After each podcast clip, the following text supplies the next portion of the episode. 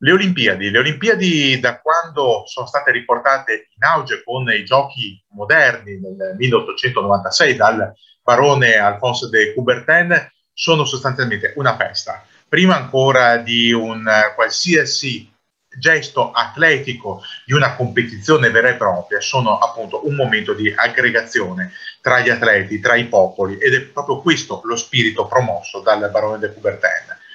Ma non è sempre così, non è sempre una festa, anzi se è una festa qualche volta c'è anche chi quella festa la vuole guastare, la vuole rovinare. È il caso, lo abbiamo visto più volte nella storia, di terroristi piuttosto che di governi che non intendono partecipare a quella festa. Ma l'apice purtroppo viene toccato a Monaco di Baviera, 1972. La mattina del 5 settembre 1972 il villaggio olimpico di Monaco di Baviera si sveglia in un incubo. Quella che era una festa diventa un momento di grandissimo terrore, di incertezza.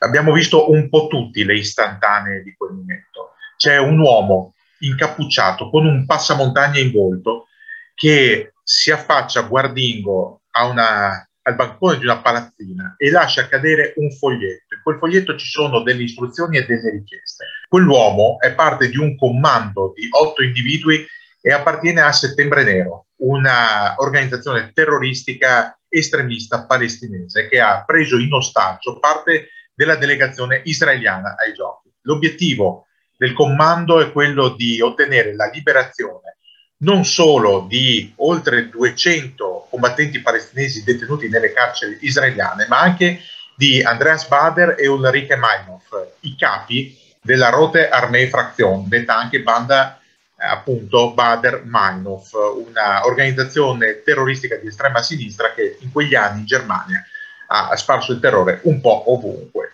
E dopo aver già provato non con particolare successo un uh, dirottamento aereo del volo uh, Sabena che va da Vienna a Tel Aviv, Settembre Nero decide di agire in grande, di fare le cose in grande, un colpo spettacolare. La morale è non ci hanno voluti ai giochi con la nostra rappresentanza, bene, ci saremo lo stesso, con un altro tipo di rappresentanza, non di atleti, ma di killer.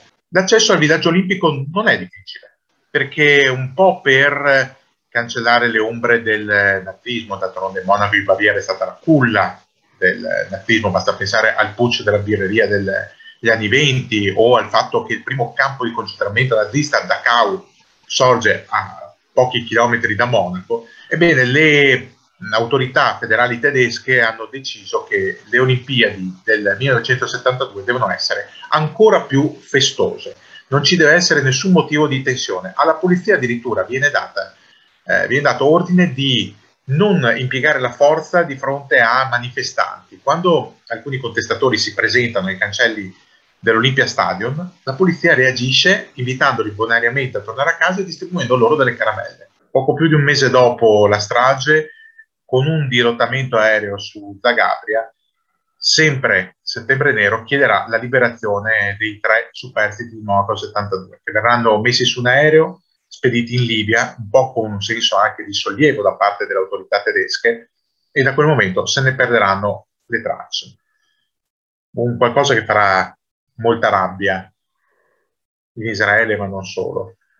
Vedere sparire gli ultimi che avevano macchiato di sangue le Olimpiadi, che avevano tolto quell'aura di spensieratezza alle Olimpiadi, che avevano riportato la Germania dopo quasi 30 anni nell'incubo peggiore, nell'incubo di vedere della gente morire per nulla, nell'incubo di vedere le Olimpiadi non più trattate da festa, ma trattate come uno scontro politico da decidere nemmeno con le petizioni, ma con le pallottole e l'esplosivo.